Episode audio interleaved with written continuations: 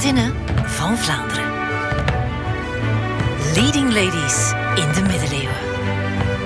Een co-productie van Clara en het Henri Pirenne Instituut voor Middeleeuwse Studies van de Universiteit Gent.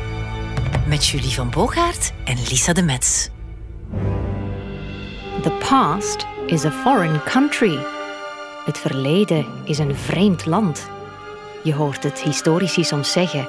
En dan bedoelen ze dat je het verleden niet door een hedendaagse bril mag bekijken. Dat je je eigen opvattingen moet loslaten en onvooringenomen moet zijn. Net zoals wanneer je een vreemd land bezoekt. Maar dat zinnetje, the past is a foreign country, dat betekent volgens mij ook nog iets anders. Dat we allemaal graag op reis gaan naar het verleden. Dat we erin willen ontsnappen door boeken te lezen, films te bekijken of voor de diehard door aan reenactment te doen. En het is ook vaak op vakantie dat die vreemde wereld van het verleden ons ineens extra gaat interesseren. Dat we oude ruïnes bezoeken, musea of misschien wel een middeleeuwse abdij. Wanneer ik in zo'n abdij rondloop, dan voelt die plek echt als een vreemd land, vol vreemde gebruiken. Een plek waar mensen zich gingen afzonderen van alles en iedereen, waar je geen bezittingen had en waar je elke dag hetzelfde strakke schema moest volgen van bidden, werken en bidden, allemaal in het teken van God.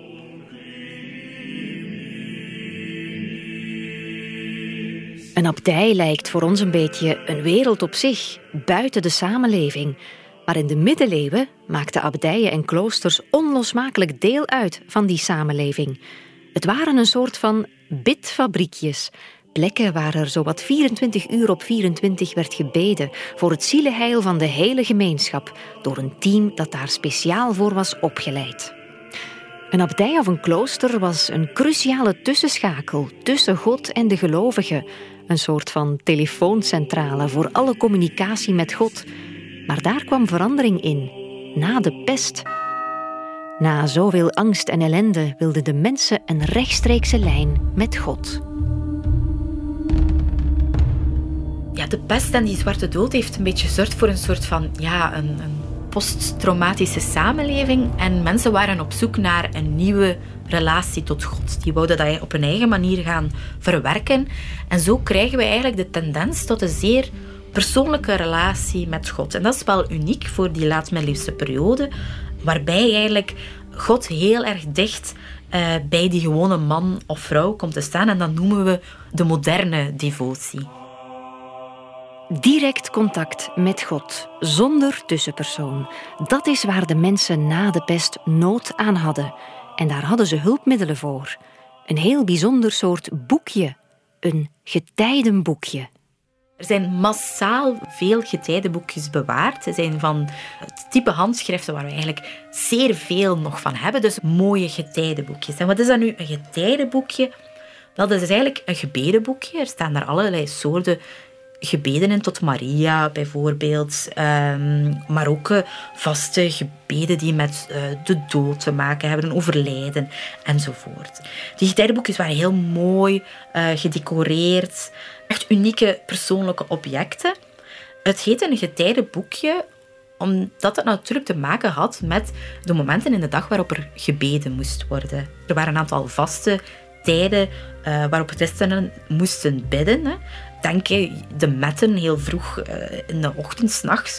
De nonen van noen uh, over de middag enzovoort. Dus op vaste tijden moest men een gebed voorzetten. En daar kreeg dan de vorm in zo'n getijdenboekje. En dat is Natuurlijk, ja, dat bestond al in, kloosters. Hè. De monniken hadden al hun eigen gebedenboekjes. Maar die getijdenboekjes, dat is echt iets voor de gewone bevolking. Voor mannen en vrouwen. Want we zien dat heel veel vrouwen eigenaar waren van zo'n getijdenboekje. Een boekje met gebeden, zoals ze in de kloosters hadden. Maar dan in pocketformaat. Zo had je God altijd handig mee op zak. Ja, getijdenboekjes, dat zijn hele kleine handschriftjes. Dat is leuk, uh, omdat zijn hele kleine boekjes. Wat aantoont dat die vaak werden meegedragen, uh, dat die werden rondgedragen. Het zijn ook boekjes die vaak alleen werden gelezen. Over alleen lezen hebben we het niet over stil lezen, want ook als je in de middeleeuwen alleen las, dan las je vaak nog luid op. maar alleen in je kamer, als je aan het bidden was voor je eigen altaar. Um, dan kon dat uit je eigen persoonlijk kleine boekje. En uniek ook is dat natuurlijk in het begin waren die gebeden in het Latijn, die originele Latijnse psalmen of gebeden uh, werden daarin opgenomen, maar steeds vaker werden daar ook volkstalige instructies aan toegevoegd. Want natuurlijk, als dat voor de gewone man en vrouw was, ja, die, die konden geen Latijn lezen. Uh, die kenden die gebeden wel een beetje van buiten. Maar men uh, ging dan eigenlijk een zinnetje in het Nederlands toevoegen, waardoor het duidelijk was van, ah ja, kijk, dit is dit gebed, dat hoor je in die context te gaan uh, opzeggen enzovoort. Dat zijn vaak hulpmiddeltjes om, dat, om makkelijker te gaan bladeren en doorbladeren in, in die getijdenboekjes. Een getijdenboekje dat was ook een beetje de kinderbijbel van de middeleeuwen, want het werd ook gebruikt in het onderwijs. Getijdenboekjes, eh, het zijn gebeden, simpel, maar eh, zijn echt multifunctioneel. Aan de ene kant, ze worden ook gebruikt um, om te leren lezen en te leren schrijven. En dat zien we. Er zijn een aantal getijdenboekjes bewaard, waaronder dit mooie exemplaar uit de British Library. Um, is een heel prachtig getijdenboekje uit de 15e eeuw. Um, en is heel mooi rijkelijk geïllustreerd. Hij heeft mooie randversieringen met bladgoud. Uh, was voor een heel rijke familie, een rijke burgerfamilie uit Brugge wellicht bestemd. Hè. En op een van die miniaturen zien we daar een klasje. Een klasje van een viertal meisjes die ook elk een boekje in hun hand hebben. Uh, en op een soort van stoel zit een, eh, een lerares. En zij heeft een, een speciaal object in haar handen, een soort uh, stok, een ferule, om uh, ja, de meisjes een tik uit te delen als zij niet mooi voorlezen. Hè. Dit getijdenboekje um, is zeer uniek, um, omdat het wellicht bestemd was voor een jong meisje. Wellicht verklaart dat ook die afbeelding. Maar het bevat ook een ABC. Um, en dat is, in sommige tijdenboekjes komt een ABC terug. En dat is eigenlijk een, een alfabet, uitgeschreven alfabet, wat eigenlijk toont dat die boekjes ook gebruikt werden om uh, te leren lezen, om te leren schrijven. Dus dat uh, jonge meisjes, uh, jonge jongens getijdenboekjes lazen, die gebeden lazen om te leren lezen en om te leren schrijven getijdenboekjes op de schoolbanken. Maar een getijdenboekje was ook een kleinoot om een leven lang te koesteren. En getijdenboekjes zijn um, echt luxe objecten. Dat kostte geld hè, dat, dat, om zo'n getijdenboekje te maken. Dus werd dat ook doorgegeven van moeder naar dochter, vader op zoon. Um, en dat dat is heel uniek, het feit dat dat, dat, dat echt ego-documenten worden, maar ook familiedocumenten echt. Dus dat mensen daar allerlei notities in maken. Bijvoorbeeld, er is altijd een, een kalender die uh, voorafgaat aan die gebeden. Um, en dat is ja, een kalender waarin onder meer alle heiligen staan, uh, waar dan die moeten aanbeden worden enzovoort. En zo kan je ook zien bijvoorbeeld wat de voorkeur van heilige was van die persoon. Staat Sint Donatius in die, in, die, in die kalender, ja, dan is het wel echt iemand uit, uit Brugge. Uh, maar soms schreven ze in die kalender ook de overlijdensdata bij van een familielid bijvoorbeeld. Hè. En we zien heel vaak dat dochters dan de overlijdensdatum van de moeder er gaan bijzetten enzovoort. In de nasleep van de pest zochten mensen het gezelschap van God op via hun getijdenboekje. Maar ze zochten ook meer elkaars gezelschap op. Je ziet echt een, een boom in het verenigingsleven. Er gaan allerlei nieuwe uh, gezelschappen, clubjes ontstaan. En je ziet ook het nieuwe fenomenen, zoals het fenomeen van broederschappen dan. Hè. Het, zijn, zijn geen... Uh, uh, clerici zijn geen religieuze, het zijn gewone mannen en vrouwen die zich gaan organiseren rond een bepaalde heilige. Vaak is dat onze lieve vrouw uh, of een verschijning van onze lieve vrouw. En uh, zij gaan samen bidden, maar zij zorgen ook voor elkaar. Er is een, een soort functie dat er, wanneer je in problemen kwam, bijvoorbeeld, dat, dat je werd geholpen, dat je eten kreeg, bijvoorbeeld, dat er voor jouw kinderen zou gezorgd worden als je overleed. Um, dus het is inderdaad het is een verenigingsleven, maar het is wel meer dan dat. Hè. Er werd ook wel voor jou gezorgd en er werd voor jouw nabestaanden gezorgd na de dood. Een soort vroege sociale zekerheid. Absoluut. Die broederschappen die zijn er eigenlijk voor het leven, maar ook na de dood. Uh, voor jouw familie en voor al jouw nakomelingen. De meeste broederschappen stonden in het teken van een heilige of in het teken van de maagd Maria. Maar de heilige maagd had wel veel verschillende gedaanten. In de 14e eeuw leeft eigenlijk die Maria-devotie enorm op. Hè. Dan krijg je eigenlijk overal onze lieve vrouwen, broederschappen die als paddenstoeltjes uit de grond schieten. En in Brugge bijvoorbeeld alleen al heb je eigenlijk heel veel verschillende Onze Lieve Vrouw broederschappen.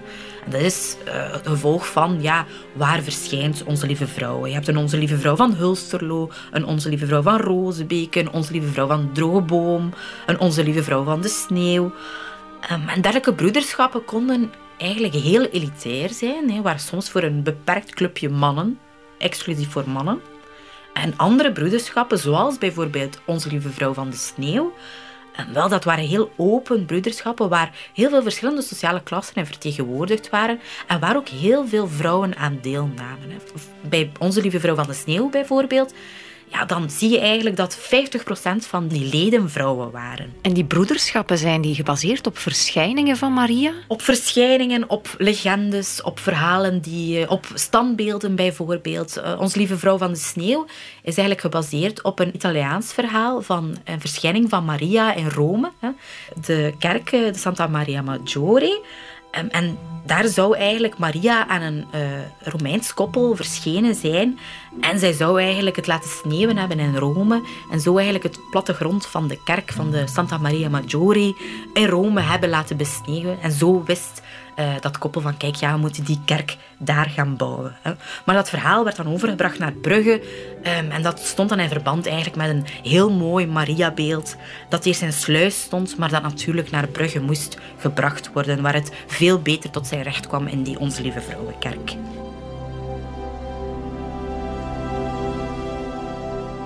Of je nu man of vrouw was, rijk of arm, je vond altijd wel een clubje waar je je thuis kon voelen. En in zo'n vereniging hoefde het ook niet allemaal rond religie te draaien. Je had natuurlijk een heleboel religieuze organisaties, maar je had ook een aantal stedelijke, een aantal andere vormen van clubvorming, zoals die toernooigezelschappen. En dat ontstaat ook in de 14e eeuw. Krijg je een toernooicultuur in het graafschap Vlaanderen.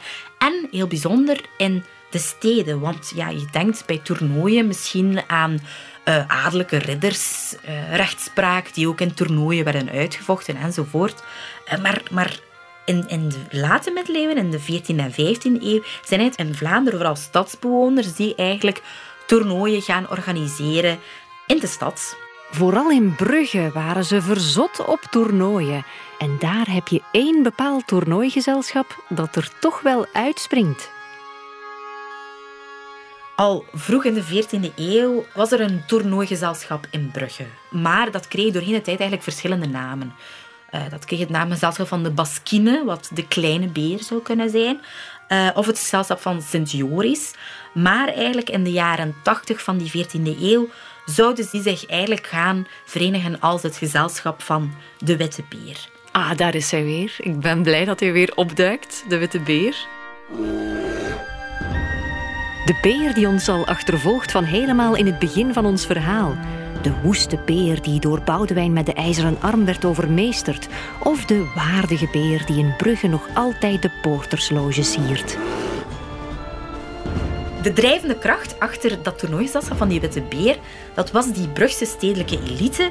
Ehm, de poorters, dus de belangrijkste burgers van de stad Brugge. Maar vele van die mensen kwamen ook uit welgestelde ambachtsmilieus. Bijvoorbeeld uh, de familie Breidel, dat waren eigenlijk heel prominente steekspelers. Die deden bijna elk jaar mee aan die toernooien. Uh, dat waren beenhouwers. Uh, natuurlijk konden die wel goed met wapens overweg, dus dat was wel handig. Ieder uh, steekspel, dus de, de steekspelen, werden jaarlijks georganiseerd in Brugge. En dat resulteerde ook in het aanduiden van een winnaar. Elk jaar was er iemand die het steekspel gewonnen had. Um, en die winnaar die kreeg de naam de Forestier. En de Forestier kennen we natuurlijk als die vroege oorsprongsmythe, die vroege voorouders van de graven van Vlaanderen.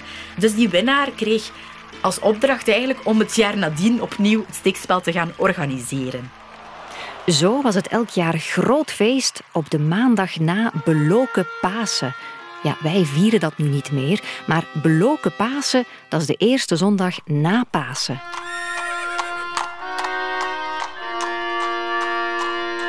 De maandag gaan de ruiters eigenlijk verzamelen in de Eekhoudabdij in Brugge. En men gaat daar dan de mis uh, bijwonen. En dan trokken ze eigenlijk in stoet naar de grote markt. Hè. De Eekhoudabdij, die had, daar was wel wat grond, dus daar konden die paarden dan goed verzamelen. En dan trok men hè, langzaamaan in stoet naar de grote markt. Hè. Daar was al een heel grote tribune afgezet, daar was een strijdperk, daar werd zand gestrooid.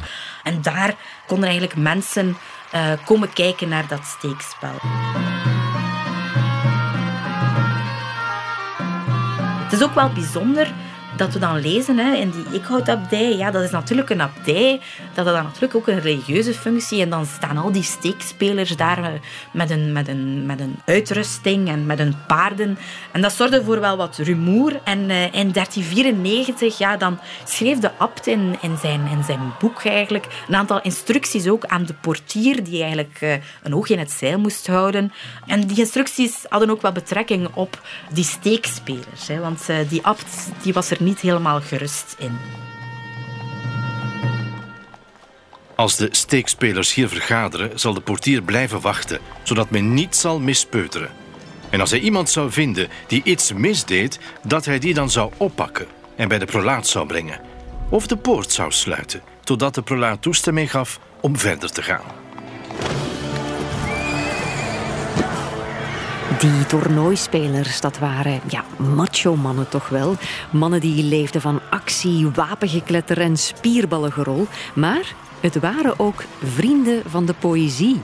Die toernooien die moesten natuurlijk ingekleed worden met een verhaal. En dus waren die uh, toernooihangers wel heel erg geïnteresseerd in allerlei ridderromans, Arthurromans, chronieken enzovoort.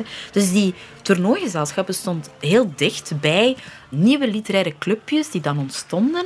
Stedelijke literaire gezelschappen die dan nog niet echt heel erg formeel georganiseerd werden. Dat verandert in de 15e eeuw. Hè. Krijgen die een vaste structuur. Maar nu zijn die nog vrij, vrij uh, vaak rond een bepaalde dichter die veel talent had, of rond een bepaalde edelman of een, een bepaalde burger. En zo weten we ook um, dat in heel die prille vorm van ja, verenigingsleven, waar mensen eigenlijk poëzie gaan uitwisselen, dat ook vrouwen daaraan deelnamen. En dat vrouwen ook poëzie gaan voordragen, zelf gedichten schreven. En het is één specifieke auteur, eh, Jan van den Bergen. Hij schrijft eigenlijk over zo'n literair clubje rond een eh, belangrijke edelman in, Brugge. En hij zegt letterlijk van, kijk, ja, we hebben vandaag weer naar een mooi gedicht geluisterd dat uh, gemaakt en voorgedragen was door een jonge vrouw. Hè. Dus het is duidelijk hè, dat in ja, dat zo'n literair gezelschap in een oorsprong zowel uit mannen als vrouwen bestaan. En dat verandert ook in de 15e eeuw um, wanneer die een vastere structuur krijgen, wanneer je die rederijkerskamers gaat krijgen, dan worden vrouwen plots uitgesloten van die literaire clubjes.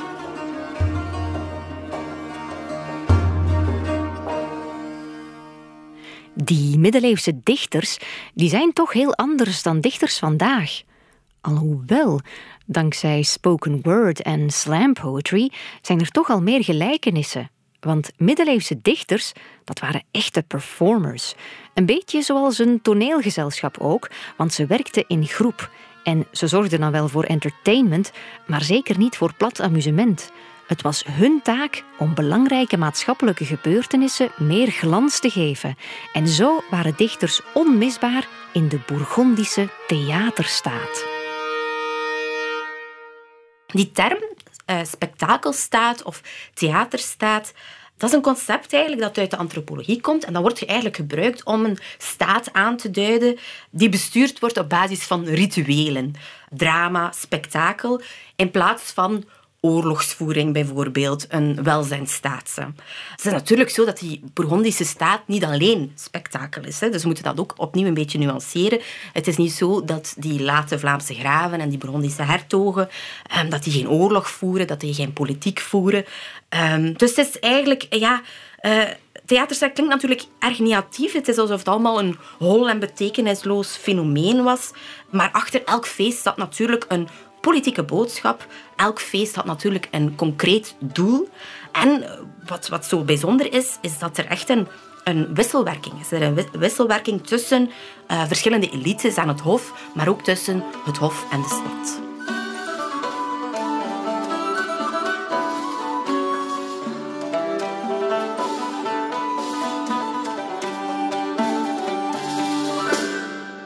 Heel wat van die aspecten waren natuurlijk niet nieuw.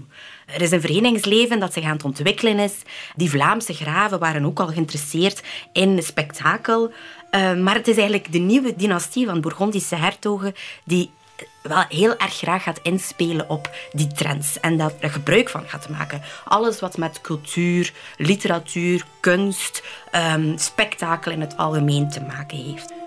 De Bourgondische theaterstaat kwam dus niet uit de lucht vallen, maar ze schoot pas echt uit de startblokken op een grandioze trouwpartij in Gent.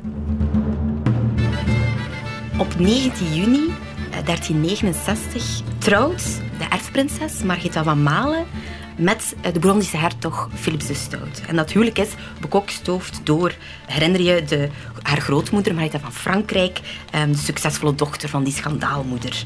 Dat huwelijk vindt plaats in Gent ehm, en daar worden allerlei uh, activiteiten, festiviteiten georganiseerd. Dat, wordt, dat vindt echt plaats met de nodige grandeur en dat leidt eigenlijk een beetje die Bourgondische theaterstaat in.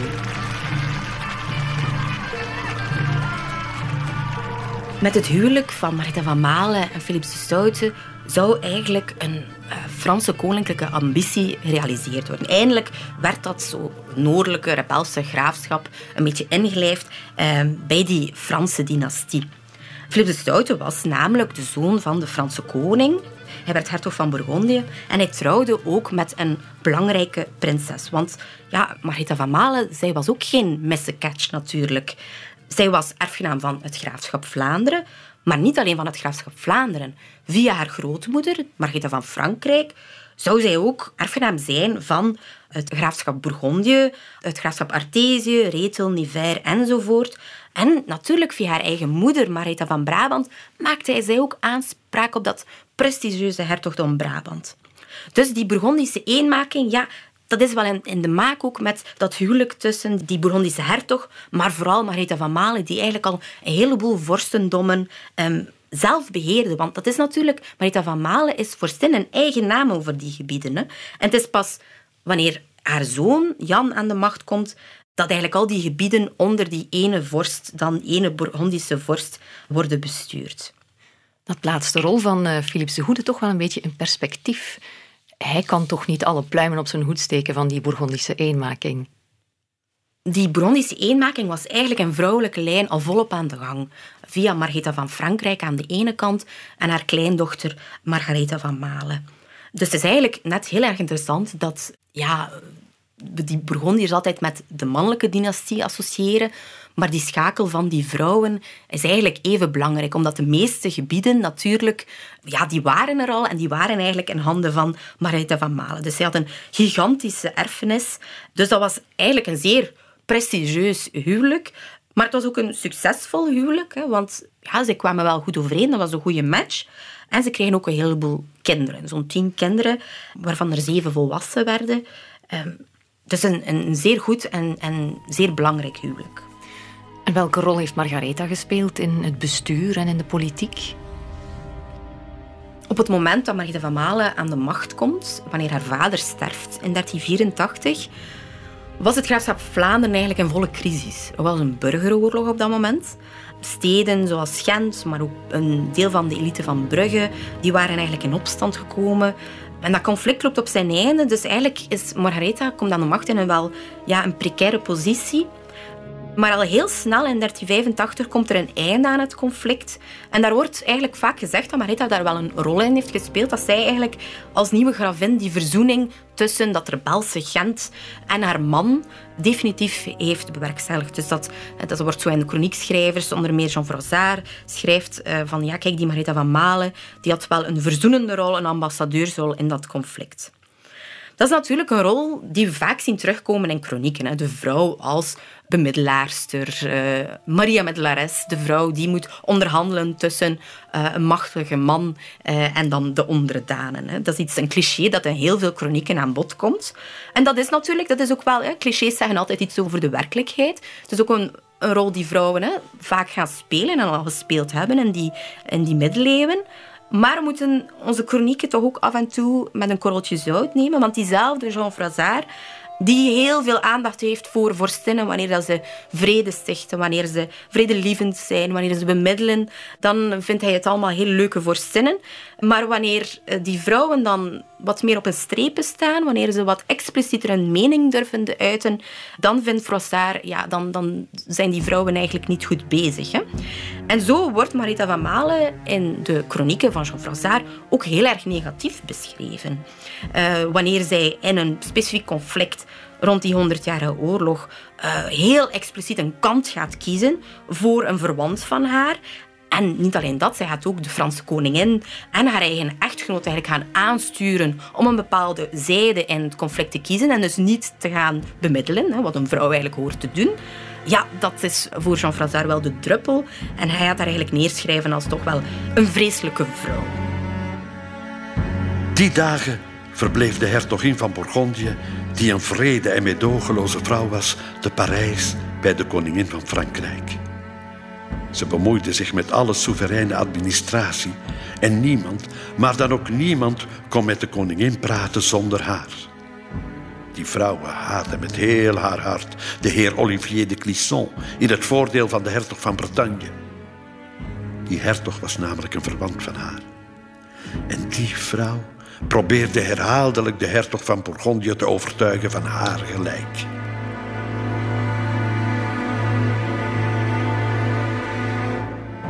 Froissart kon hard zijn voor Margaretha van Malen. Maar dat konden haar onderdanen ook zijn, vooral dan de inwoners van de Vlaamse steden. Zij waren er niet over te spreken dat de gravin van Vlaanderen zich zo weinig liet zien in het graafschap. Vooraleer zij gravin werd, dus kort na haar huwelijk, ja, trekt zij met haar man natuurlijk naar Dijon. Um, en resideerde zij ook voornamelijk in het hertogdom Bourgondië en in de kastelen in Dijon in de eerste plaats, maar ook in verschillende kastelen in Bourgondië. Maar tijdens haar regering als gravin over Vlaanderen dan, blijft zij die gewoonte eigenlijk behouden. Dan vertoeft zij ook heel vaak in het hertogdom Bourgondië. En zijn het de Vlaamse steden die haar meermaals gaan aansporen om toch net iets vaker naar dat graafschap af te reizen. Heel vaak gaat ze daar niet op in. Reageert ze daar zeer cool op, uh, op dat geklaag. En ze kwam vaak wanneer het daar zelf uh, uitkwam. Hè. Dus we weten dat zij wel mobiel was. Dat zij in eh, het hertogdom Bourgondië zelf reisde. Af en toe ook naar Parijs ging, waar dat internationale politiek natuurlijk zich afspeelde. Maar ook wel af en toe bezoekjes aan Gent bracht of aan Brugge bracht in Vlaanderen. Maar zij, zij verbleef natuurlijk in Bourgondië, waar zij in de eerste plaats, eh, in dat, die vroege fase van haar huwelijk, um, vooral voor haar kinderen zorgde. En dus vooral voor, met die opvoeding van die kinderen te maken had. En uit de hofrekeningen weten we bijvoorbeeld dat ze, wanneer ze dan eens in Vlaanderen was geweest, natuurlijk een cadeautje meenam, hè, omdat ze haar kinderen al lang niet had gezien. En zo brengt ze spulletjes mee uit Gent. Een badje, een tafeltje en een kaptafeltje met een spiegeltje voor haar peuterdochtertje Margaretha. Ze zorgde erg goed voor haar kinderen. Die kinderen ja, die werden wel in, met de nodige aandacht en zorg opgevoed. Zo werd er ook, eh, in die hofrekeningen vinden we dat zij een, ehm, ja, een speciale koe eh, aanstelde in Bourgondië. En dan was, dat was de koe die melk mocht leveren voor haar kinderen. Um, zij kocht ook vislijntjes en muziekinstrumenten, um, trompetjes en fluitjes om mee te spelen. Dus moet er wel nogal wat kabaal geweest zijn uh, aan dat hof, hè, met die kinderen die daar lopen te trompeteren en fluiten. En ze was ook heel beschermend. Ja, de gezondheid van haar kinderen stond centraal. Um, in 1379 werd een beul eigenlijk in de buurt van uh, de hertogelijke residentie uh, Châtillon-sur-Seine werd op zijn vingers getikt. Wat was er gebeurd? Er hing nog een lijk buiten aan het kasteel van een veroordeelde terechtgestelde. En dat begon toch wel een beetje een geur te verspreiden. Net op het moment natuurlijk dat de hertogelijke kindjes buiten aan het spelen waren. Dus natuurlijk moest dat lijk zo snel mogelijk uh, verwijderd worden, uh, zodat die kindjes natuurlijk geen gezondheidsproblemen zouden oplopen. Dus het was niet zozeer het trauma van de, de aanblik van het lijk, maar de geur die het lijk verspreidde. In de rekeningen wordt niet gemeld ja, dat het voor die kinderen uh, een raar zicht was of traumatisch zou zijn om een lijk te zien hangen. Nee, het ging vooral over de ongezonde lucht natuurlijk. Um, die daarmee en de ziektes die, daar, uh, die die kinderen konden oplopen wanneer ze te dicht in de buurt van dat lijk terecht zouden komen. Dus wellicht waren die kinderen ook wel gewoon van al lijken te zien hangen.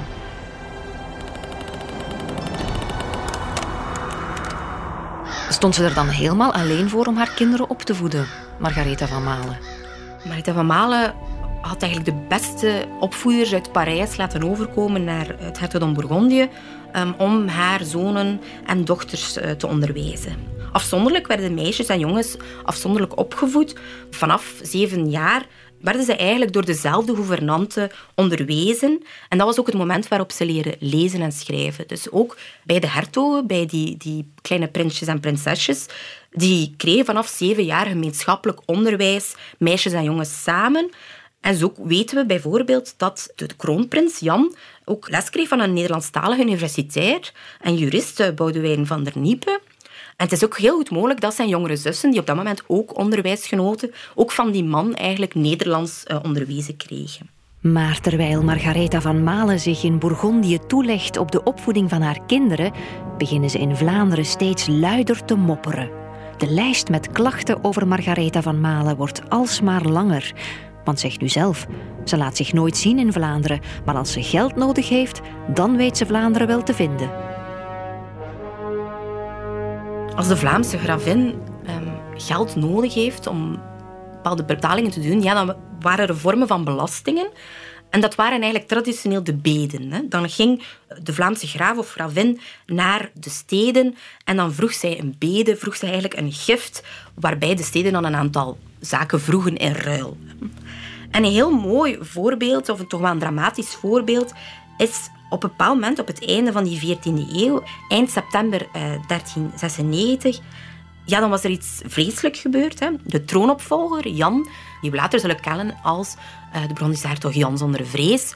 En die eigenlijk een paar jaar voordien nog met zijn zusje aan het spelen was uh, in het hertogdom Bourgondië. Die was op een gigantische kruistochtonderneming vertrokken. En zou bij Nicopolis, bij de slag bij Nicopolis, dat is ergens in Bulgarije, gevangen worden genomen. En die Ottomanen die hem gevangen hadden genomen, samen met nog een heleboel andere prominente edellieden, die vroegen gigantische losgelden. En wat gebeurde er? Uiteraard, de onderdanen moesten met dat geld op de proppen komen. De Vlaamse steden, maar ook de abdijen, eh, plattelandsinwoners, iedereen werd opgetrommeld via het systeem van die beden, van die belastingen, waarbij de vorstin eigenlijk geld gaat vragen aan de centrale instellingen en die instellingen gaan op hun beurt dat geld gaan zoeken bij de verschillende onderdanen. Maar in het geval ja, van het losgeld over die Jan, de later Jan zonder vrees, zou dat echt wel over een astronomisch hoog bedrag gaan. Ik weet niet exact hoeveel het was, maar chronieken spreken over wel zo'n 200.000 florijnen. Ja, Lisa, het wordt toch wel eens tijd om eens eh, een boekje open te doen over de boekhouding van de Bourgondiërs. Want ja, het kan niet op, hè. altijd maar feesten en oorlog voeren. Maar die dingen kosten wel geld. Hè. Waar kwam dat geld dan vandaan?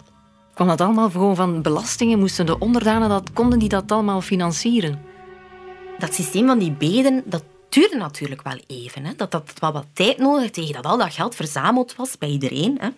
Dus wat gebeurde er vaak? Hè? Die hertogen moesten geld gaan lenen. Hè? En die gaan geld lenen bij um, Italiaanse bankiers, ook al in die 14e eeuw. En een heel prominente bankier uh, op dat moment is Dino Rapondi. Um, en die familie Rapondi, dat is wel een speciale familie. Um, zij waren oorspronkelijk afkomstig uit het uh, Florentijnse Lucca. Uh, maar zij moesten daar weg. ze moesten dan ontvluchten. Wat is dat? Ruzie gemaakt. er was een interne Italiaanse veet ontstaan. Maar zij openen uiteindelijk um, een aantal bankkantoren Onder meer in Avignon, ja, uiteraard, want de paus zat daar op dat moment. Die had ook nog iemand die veel help nodig had. Maar ook in Montpellier, in Parijs, waar het Franse Hof was uiteindelijk. En ook in Brugge, waar er veel potentieel was, veel handel was. Dus ook veel nood aan kapitaal. Zij hadden eigenlijk hun eigen kapitaal verdiend um, door handel in luxegoederen, Denk aan zijde, bont, juwelen, tapijten enzovoort. Maar uiteindelijk hadden zij zoveel geld dat zij zich in het bankwezen zouden gaan specialiseren. En ze zijn eigenlijk een beetje de voorlopers van die andere heel bekende 15e-eeuwse familie, de Medici, die ook in verschillende kantoren had verspreid over Europa. De rijke kooplieden in Brugge, het Venetië van het noorden, dat was het gedroomde cliënteel voor Dino Rapondi. Maar de Bourgondische hertogen waren dat uiteindelijk ook hertogen en Vlaamse graven, dat waren natuurlijk interessante klanten. Hè. Zij waren potentieel rijk, omdat zij natuurlijk heer of um, ja, vrouw waren over een immens territorium, vaak ook verschillende vorstendommen. Um, en heel wat van die vorstendommen hadden heel veel potentieel. Denk aan het graafschap Vlaanderen, uh, dat een heel rijke textielhandel heeft, maar waar ook uh, luxe producten werden verhandeld. Dus er was heel veel potentieel, maar er was heel weinig directe cash. Er was heel weinig geld. Dus die, die hertogen hadden continu nood aan geld om hun luxueuze levensstijl en ook ja, hun politiek, hun politieke keuzes, hun legers en zo te gaan bekostigen. Dus wat deden zij? Zij gaan eigenlijk bij die rapondis gaan lenen. Heel vaak, wanneer er snel moet worden gehandeld, gaan zij eigenlijk gigantische hoeveelheden lenen bij die man. En dat zorgt er eigenlijk voor dat die man ook heel erg machtig werd. Het duurde niet lang of de Bourgondische hertogen waren financieel volledig afhankelijk van Dino Rapondi. Zo kreeg hij ongeziene politieke macht. Maar dat maakte hem niet populair. Dus die familie Rapondi, maar dan vooral die Dino Rapondi, ja, die, die klimt op aan dat Burgondische hof aan een pijlsnel tempo. Hij, wordt eigenlijk raadsheer van de Burgondische hertog. Um, en hij krijgt ook een heel belangrijke stem in de politiek. Hè. Dus die financiën en die politiek die worden eigenlijk met elkaar verweven. Hè. En dan heel snel wordt die Rapondi natuurlijk een van de meest gehate figuren in het graafschap Vlaanderen. Natuurlijk omdat die verschillende steden ook een hele hoop schulden bij diezelfde man hadden. En een mooie casus is, we zien bijvoorbeeld in de vroege 15e eeuw, in 1411, breekt er opnieuw een opstand uit in Brugge. Ja, en die Dino Rapon die moet het eigenlijk echt ontgelden. Ja, hij wordt de stad uitgezegd. men wil zijn goederen confisceren. Men wil ook dat hij alles terugbetaalt. Um, nee, want de stad Brugge die had eigenlijk een gigantisch hoge schuldenberg bij die Italianen. Maar niet alleen de steden, ook abdijen bijvoorbeeld. Eh, de Eekhout-abdij in Brugge ja, die uh, ging eigenlijk voor de reparaties aan het dak ook geld gaan lenen bij die Dino Rapondi. Zo zie je maar. Het is niet al goud wat er blinkt bij de Bourgondiërs. En dat wordt pijnlijk duidelijk bij het overlijden van Philips de Stoute. Het begint nog bij een feest. In 1404 wordt er een heel groot feest gegeven in Brussel, in het Hertogdom Brabant. Want wat was er gebeurd? Ehm, een van de zonen, Antoon, werd aangesteld als hertog van Brabant. Dus werd een, een gigantisch mooi feest gegeven in Brussel. Maar Philips moet daar ergens de griep hebben opgelopen. Voelt zich niet zo goed. Um, en hij wil eigenlijk nog... Hè, hij voelt, ja, dat, dat kan misschien wel mijn laatste dagen, laatste uren zijn. Dus hij wil nog uh, naar Halle trekken waar hij voor een Onze Lieve Vrouwenbeeld wil gaan bidden. Hè. Hij overlijdt daar in Halle. Uh, en volgens chroniekschrijvers, waaronder uh, Jean Frassard opnieuw, ja, die, ja, zeggen we, ja, dat gezelschap zat dan een beetje verveeld, hè, want ze zaten dan in Halle. Ze waren eigenlijk onderweg naar Dijon. Maar die hadden niet genoeg geld bij om bijvoorbeeld de waard te betalen, om alle kosten te betalen van die begrafenis enzovoort. Hè. Was, het, was het zo dramatisch dan dat ze echt uh, geen geld op zak? Wel, er is een anekdote dat uh, van Malen zou eigenlijk haar lege beurs op de kist van Philips de Stout hebben moeten leggen om te aan te doen van ja, kijk, ik heb eigenlijk niet genoeg geld bij om uh, al die kosten te betalen. Wat een vernedering. Je bent net naar een decadent Bourgondisch feest geweest en onderweg naar huis kun je niet eens je hotel betalen. De dood van Philips de Stoute betekent dat Margaretha van Malen alleen verder regeert. Maar in Vlaanderen zijn ze nog altijd misnoegd omdat hun gravin er nooit is. En dat zal ze geweten hebben. De gravin had nog altijd de gewoonte om vooral in Bourgondië en in andere graafschappen, Franstalige graafschappen, te gaan resideren. En ze was eigenlijk veel liever in die andere vorstendommen. En die Vlaamse steden gaan eigenlijk een aantal klachten gaan formuleren, waarbij er een aantal keer verwezen wordt. Ah, Margaretha, kom toch alsjeblieft eens naar Vlaanderen, bezoek eens die Vlaamse steden en luister eens naar onze bekommernissen, want er zijn hier wel een aantal problemen. Was dat gebruikelijk dat er zo klachtenbrieven werden opgesteld voor een vorst? Het is inderdaad zo dat die klachtenbrieven, dat was iets dat bestond. Dat werd ook aan de andere vorsten geformuleerd wanneer er problemen waren, wanneer er zaken eh, beslist moeten worden. Um, dan gaat men eigenlijk met een, een aantal, een centrale raad trekt men naar de vorst en formuleert men een aantal eisen. En dan was het natuurlijk, gaat de vorst daarop in of niet? En heel vaak was het een soort ruil. Bijvoorbeeld had, had de vorst geld nodig, wel, dan kon je wel wat makkelijker ervoor zorgen dat je een aantal klachten werden gehoord, bijvoorbeeld. Dus dat was altijd het begin van een onderhandeling? Een typische onderhandelingscultuur ontstaat eigenlijk ook wel in die, in die periode. Maar toch neemt de nervositeit alleen maar toe in Vlaanderen. Niet alleen omdat de gravin er nooit te zien is, maar ook omdat de economische motor van Vlaanderen begint te sputteren. In mei 1404 worden de Vlaamse steden eigenlijk echt ongeduldig, omdat er wel een aantal ernstige problemen waren in het graafschap Vlaanderen, die natuurlijk die internationale handel aan het verstoren waren. En dat was piraterij. Dus in de Noordzee waren er allerlei piraten actief. Ehm, en dat waren vaak eh, vissers ook, maar ook edelheden die eigenlijk gingen gaan vrijbuiten. En die die handelsschepen natuurlijk gingen gaan viseren. Die grote schepen uh, werden aanvallen.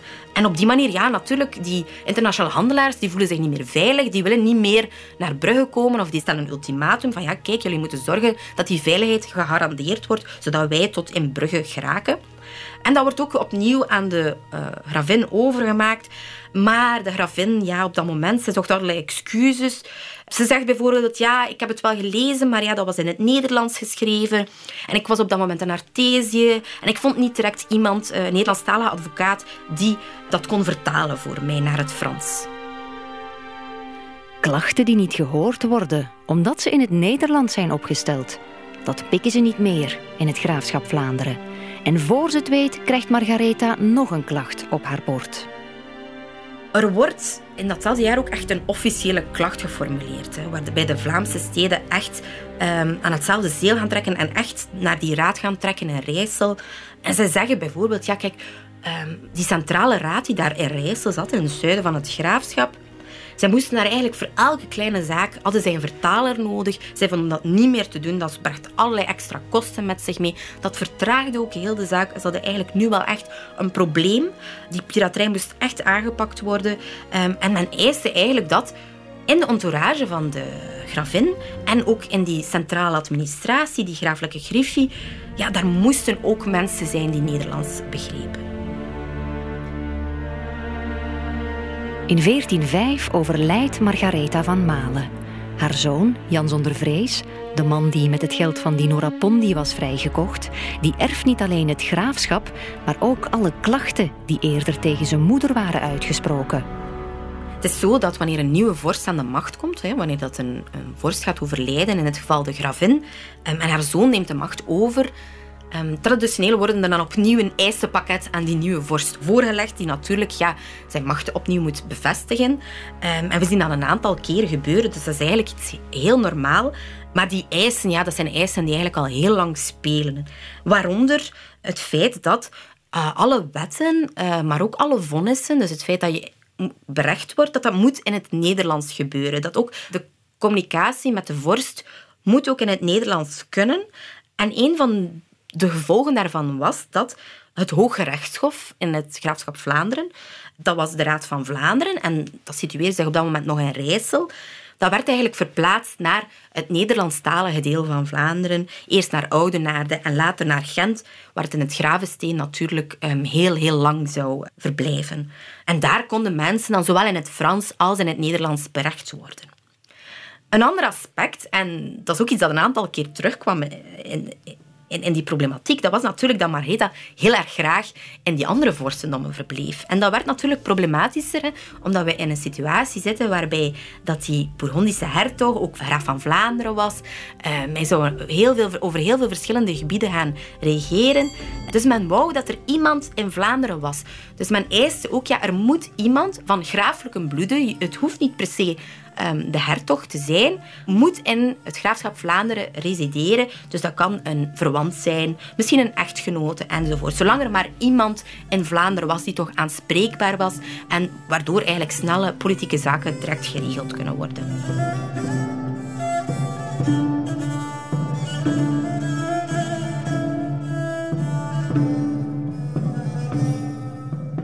De angst om vergeten te worden om verwaarloosd te worden door een vorst die nog zoveel andere gebieden in portefeuille had. Dat was waar ze in het graafschap Vlaanderen van wakker lagen. De Vlaamse steden wisten dan wel veranderingen af te dwingen via officiële klachten, maar echt gehoord voelden ze zich toch niet. Dat zou nog duren totdat er een geniaal duo opstond dat wel naar hen luisterde in de 15e eeuw. Een goed geoliede tandem die het allemaal wel begrepen had. Als vorst moest je er zijn voor de mensen, letterlijk en figuurlijk. Want hoe closer je bent met het volk, hoe beter je hen kan bespelen.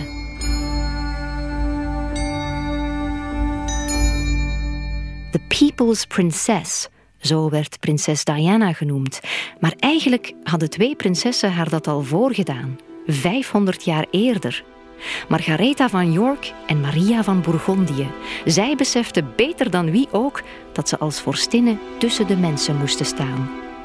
Twee rozen die de muren van hun burcht afbraken.